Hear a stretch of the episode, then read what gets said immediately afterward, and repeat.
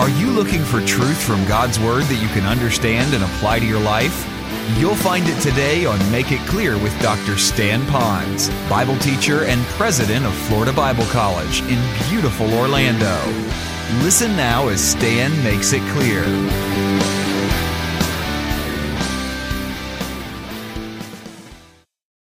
I do want to talk a little bit about spiritual gifts today so that you understand about those spiritual gifts. And that's why I'm calling it Discover Your Divine Design. And one of the best places to do that is to find it through your spiritual gift because God gives out spiritual gifts. Now, when I find that when God gives a gift, his gift is a divine gift that he wants me to have specifically for me. Now, that doesn't mean that if there are 7 billion people on planet Earth, there are 7 billion gifts. No, there's just a handful of gifts, and they're found in primarily three passages of Scripture. Some people say that there are seven gifts, and they just use the one in Romans. Others say that there are nine gifts. Others say 16 gifts. I read an article where one great Bible teacher said there are a hundred spiritual gifts, including the gift of martyrdom. And I got thinking, how would you like to know you got that gift? You know, you get to use it once. It's over. That's it. So again, I want you to know that you've been given a spiritual gift. But God's gifts are wonderful gifts. They're perfect gifts. They're divinely designed for you in mind. All right. That being said, let me ask how many of you have gotten some um, gifts from other people? Think about Christmas. Think about Mother's Day. Think about Valentine's. Think about your birthday. What are some gifts that you had? What were some of the most unusual, wacky gifts that you had ever gotten? The wackiest gift that it might have been. Think about that for a moment. The dumbest gift. Sometimes the dumbest gifts I get are those when I go to these Christmas parties and they want to do the white elephant thing. You ever see those? And I always seem to get the weirdest gift at those white elephant things, all right? I don't know how I get it, but maybe it's because a pastor, he's got to get that wrapped up roll of toilet paper. I don't know, but that's what I get. On the other hand, there are gifts that are important that we have. Think about the most important gift that you got, not spiritual now, just in your life. Someone gave you a gift. What do you think was the most important gift that you got? Maybe we have someone listening to me today that you need to have a kidney transplant. And there was someone who had a kidney that matched you. And they gave you their kidney so that you can then function without having to be hooked up to a dialysis machine. However, that might be, that might be the most important gift that you got. Here's another one. Think about all the gifts you've gotten ever since you were a child up to today. What gift is the gift that you got you enjoyed it, it was important to you, maybe not the most important, but it was important, so much so that that gift you have now, you're still using it. It's a gift that it's the go to gift. Maybe it's a particular tool in your toolbox. Maybe it's something in your drawer if you're a chef or something. There's some particular gift that you got that is your go to gift, and it's very important, and you still use that gift today, whatever it might be. Now, you can see how you value those gifts that are in this life. Well, God says, I have some gifts for you that I want you to have. Now, today I'm not going to be going through all the lists of all the gifts. I want to go a little bit deeper than that. I want to tell you not just about what the gifts are, but a little bit more about your divine design. So let's begin very much at the beginning because we have to understand these spiritual gifts. So here they are. First of all, what are the three greatest gifts that you get when you come to know Christ as your Savior? You might want to jot these down. So this message today will only begin at the beginning of someone's salvation experience with the Lord. So maybe your first question might be Are you absolutely certain of going to heaven when you die? And if you are, then you'll understand these are three gifts that you got the moment you trusted Christ as your Savior. Well, the first one doesn't take rocket science. When you trusted Christ as Savior, the first gift you got was eternal life. And you might want to write that down. That means it's not just um, a fire insurance merely, but it's an eternal life. It's a quality of life. It is Christ's eternal life. It's the eternality of Christ. So you have eternal life, and it's found in his Son, Jesus Christ. He that has the Son has life. He that has not the Son does not have life. And the gift of God is eternal life through Jesus Christ our Lord. So when you trust Christ as Savior, what does He give you? He gives to you eternal life. You might want to look at the verse in Romans 6:23. It says, "For the wages of sin, but the free gift of God is eternal life." Circle the phrase free gift of God. If it's a gift of God, that means you got it not because you deserved it, because you're a good person or whatever. You didn't get that gift because of something that you'll do to keep that gift. You didn't get that gift because of some money that you paid. You got that gift as a divine sovereign act of God that He gave to you Now, again, He offered that to you, He gave it to you, He paid for that gift, He will not take that gift away. But as any gift, Christmas, birthday, Valentine's, Mother's Day, Father's Day, it isn't our gift until we take that gift, until we receive that gift. Now, the big question is, is how do I receive the gift? Again, it's not through church membership, water baptism, or anything else. I receive the free gift of God by placing my faith alone in Jesus Christ. If you got that, say, uh huh. All right, you should get it because you hear that here nearly every Sunday. But I want to take it a step further. You need to know Christ as your Savior. You need to then, when you trust Him as Savior, understand that you get the second gift, which is His Spirit. Now we're drilling down deeply towards spiritual gifts. When you trust Christ as Savior, you get all of the Holy Spirit. There is no second act of grace. There's no second blessing from the Lord with that if you do this, you weep and wail, gnash your teeth, fast, pray, whatever, and finally you get more of the Spirit. No, you get all of the Spirit the moment you trust Christ as Savior. The real question is, is after you've trusted Christ as Savior, now is, does He get all of you? Now, He may get all of you the moment you trust Christ because you're fully committing to Him and by faith alone. But now, a moment by moment yieldedness to Him. But when you trust Christ as Savior, you get the Holy Spirit.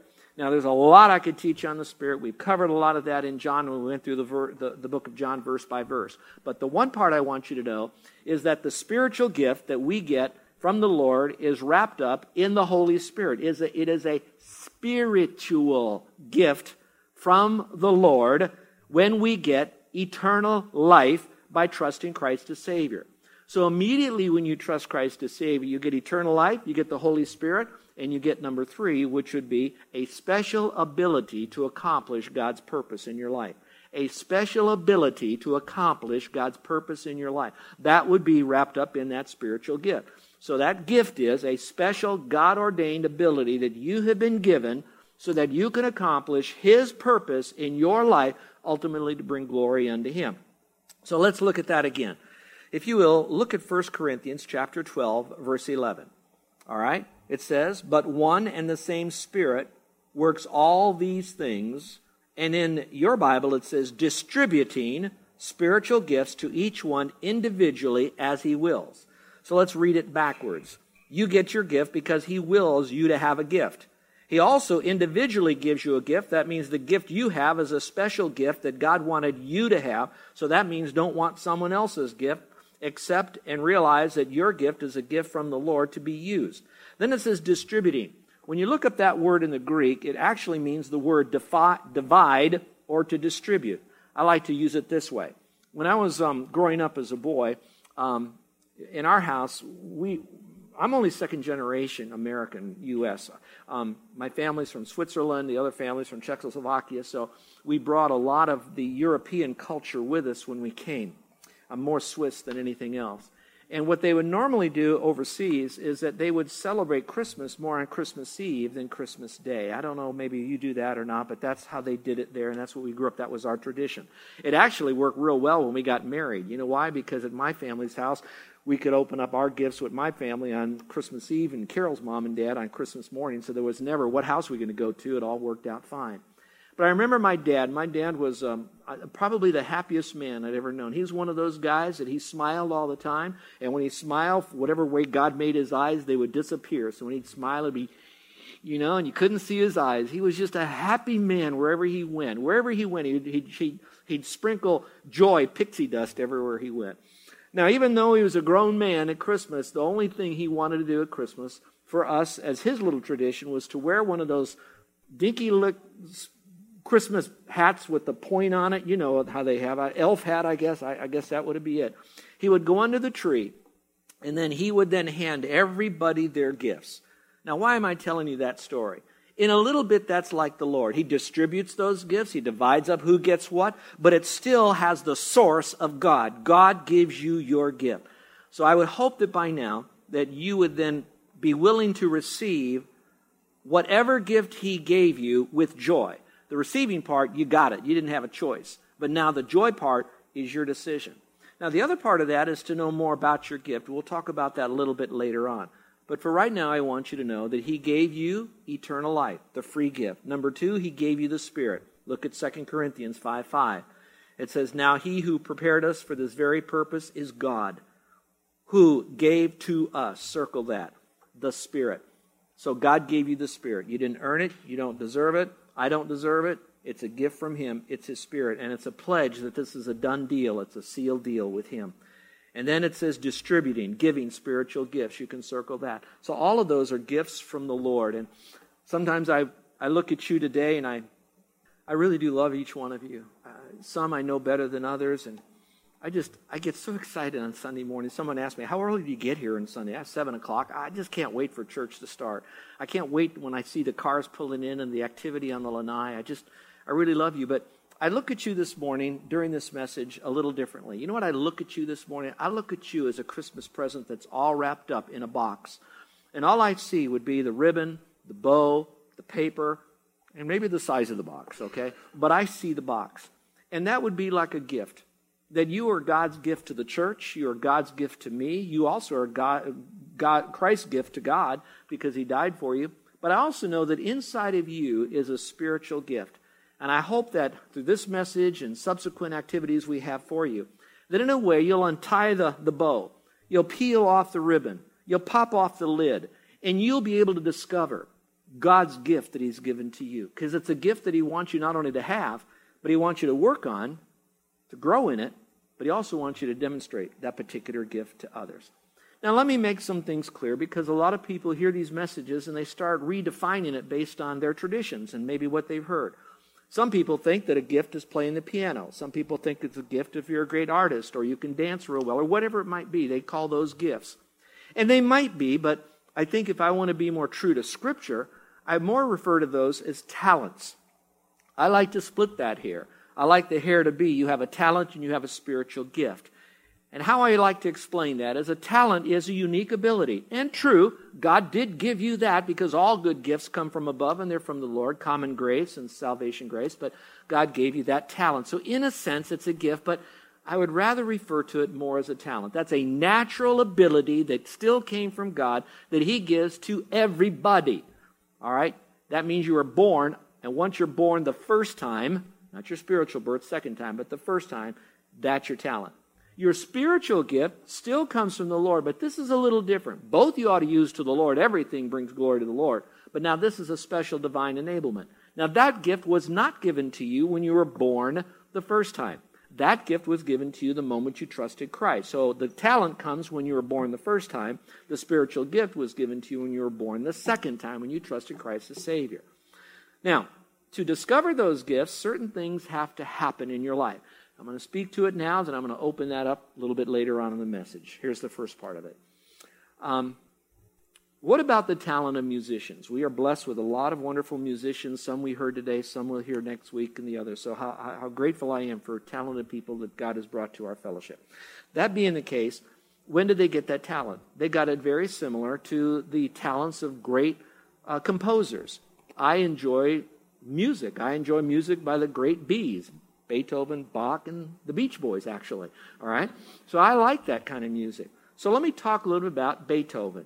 Now, when Beethoven, he was given his talent, I believe, God's mind, given his talent, not a spiritual gift, not talk, talking salvation, just a natural man, Beethoven. That was latent inside of him. But it did not emerge until certain things happened in Beethoven's life. One, in order for him to play the piano so well and compose all of this, he had to have strong enough and long enough fingers to be able to reach the right keys and have the dexterity to know how to just make those keys work, uh, make his fingers work over those keys. The other thing he had to have is a certain degree of melodic mentality so that he could be able to either hear sounds or quickly pick up by looking at various um, notes on a page what those sounds look like and the mental acuity to be able to put those together to make the beautiful music that he had today. But to do that, he didn't do it when he was one year old or two years old or three years old. He had to, here's the word, mature physically, mentally, emotionally, and maybe to some degree socially. And once he began to mature, then his talent began to emerge. So as he matured, talent emerged. The same is true with Christians. Christians get their spiritual gift the moment they trust Christ as Savior. It is latent inside of them, whatever their age would be. But that gift really won't start coming out and becoming visible for us to be able to be helped or enjoyed by that person's gift until that person matures. Some physically, emotionally, socially, I get all that, but more spiritually. That's why there are some Christians that they look around and they say, I don't know what my gift is. I don't know how to get a gift. I don't know what. And you look at their life, and that doesn't mean they didn't get a gift just because they don't know what their gift is. There could be many reasons they don't know what their gift is. A primary one, and I say this as kindly, as merciful, as graciously as I can, could be that that Christian has not really grown in the Lord. Well, I've been saved for so many years and I've been to church. You can grow old in Christ without growing up in Christ. Do you know the difference? And so maybe that would be the case. The more we're growing up and maturing in Christ by getting into His Word and letting His Word get into our life, and by His Spirit we yield to that, and we're making the choices so that God can create the nurturing growth in our life, then we'll start finding that, whoa, I got all of this stuff, and I, I want to tell people. I want to help people. I want to come alongside hurting people. I want to do something with them. And all of a sudden, boom, out comes the music, so to speak, of their spiritual gift as they begin to mature. So, again, if you're struggling with discovering your gift, you might begin to look first at Am I growing in the Lord so I can discover my gift? That's the difference between a talent and a spiritual gift, so you'd have that understanding. There's one more to throw in there, and that's called personality. People want to know when did I get my personality? Because that does shape you. Let me say it this way Your spiritual gift is your supernatural motivation. Your personality is your natural motivation. Everybody has a personality. Now, some people say, well, you don't know my mother in law. I, I, I know. Nobody has a bad personality. Some have a good one, some don't have a good one, but we all have a personality. It's what you do with your personality that makes it good or bad. If you're kind and sweet at 7 and real nice at 17 and 27, you know, you'll be kind and sweet when you're 77. If you're a jerk at age 17, you probably won't even live to be 70 because you'll be shot or something. But anyway, the point of the matter is what you do with your personality that makes it count. That's not what I'm teaching today. When we do the special Discover Your Divine Design seminar, I will be parking on the whole aspect of the importance of knowing that you have been divinely designed with a personality. It was given to you in your mother's womb. 60% of it was now shown to you by the time you were two years old. By the time you were six years old, you had over 80% of it. And I'll explain how that was developing. And that's all part of God's divine plan for you to be who you are and what He wants you to do. That's not today's message, but I needed to put that in there so you know that you're composite of a lot of other things experiences, personality, ability, passion, but also the dynamic of a spiritual gift. So now you know you're what you get when you trust Christ as Savior. You get eternal life by faith alone. You also get the Holy Spirit, and you get a spiritual gift. Now, before I give you the next point, I want you to lean into what I'm about to tell you right now. There are some people that are so excited about hearing uh, about uh, spiritual gifts that they might want to have their friends, hey, you want to discover your gift? Come, learn, all of that. I really, according to Scripture, do not believe that an unsaved person has a spiritual gift. So it becomes almost impossible, or nigh impossible, for that person then to go and learn about spiritual gifts and discover a spiritual gift that they don't have if they're not a Christian. Did, you catch what I'm saying? What might be discovered is a little bit of a penchant based on passion or, or talent, because we said unsaved people have that. But a spiritual gift, no. So if you bring them to a spiritual gift inventory seminar, you go through these assessments if you choose to do that, and they don't know Christ as Savior, then um, I'd be hard pressed to be able to say, oh, you discovered your spiritual gift. Certain things might show up, but I don't know that that's a spiritual gift or not, because you only get that when you trust Christ as Savior. That's why it's important for you to accept Christ as Savior. That's why, folks, when I pastor, when I preach, wherever I go, I will always give the gospel because I don't want them to lose out in eternal life with the Lord. I don't want them to miss the Holy Spirit. I don't want them to miss where God designed them for this life. So I want them to have eternal life, but I also want them to feel fulfilled and fruitful in this life, and that all comes from their gift. Now, that all being said, let's go a little bit deeper here and answer the question how important are my spiritual gifts? So, in other words, God is the giver, He's the source. It all goes back to Him by the way we live for His glory. But what about my gifts? What my gifts are? Now, I'm not going to ask you to raise your hand if you know your gift or not. Some people do. Some people even think God changes gifts. They give him a gift for this and they give him a gift for that and this time in life or that event in life. And I think there is some understanding. I can see some of that teaching. But I also see where God's gifts are unchangeable. So I lean more in the direction that once you have a spiritual gift, um, you're going to have that gift. Are you tracking with me? I'm giving you a lot of information. I hope I'm not overloading you. I believe that there's what I call a primary gift and there may be a secondary gift. The primary gift is what God wants you to know, own, develop, use in ministry. And that doesn't mean you have to be a, a missionary in Africa, but it means that you've chosen to live your life to make a spiritual impact on other people. That's ministry. Okay, it's not just, well, if they come by, I'll kind of tell them about Jesus. I mean, you are passionate about that. That being the case, you're going to operate in your gift set. That's where you're going to roll with your time. That's what you're going to roll with your emphasis. That's what you're going to roll with your energy. That's what you might roll more with your money. That's your spiritual gift. On the other hand, there's going to come a time when there's what I call, and this is my term, a present distress. A present distress is we have immediate need for fill in the blank. So what you're going to do is you're going to go after whatever that is only as secondary. Watch this. As long as you're not solving the problem of that present distress and while you're solving that problem, you're creating a greater problem in your primary area of ministry. Did you catch what I'm saying? And that's when you got people jumping all over the place. So, yes, you ought to go to this other one, but don't let it create more damage over here. Otherwise, we're, we're kind of one arm is hitting the other arm in the muscle, and we're really not accomplishing a healthy body for personal growth. All right, so keep that in mind so you understand about spiritual gifts that you have a primary gift and then you have a secondary area of giftedness. Now, listen carefully. Do you have all of the spiritual gifts? Do you? I don't believe so. Do you have more than one? Possible.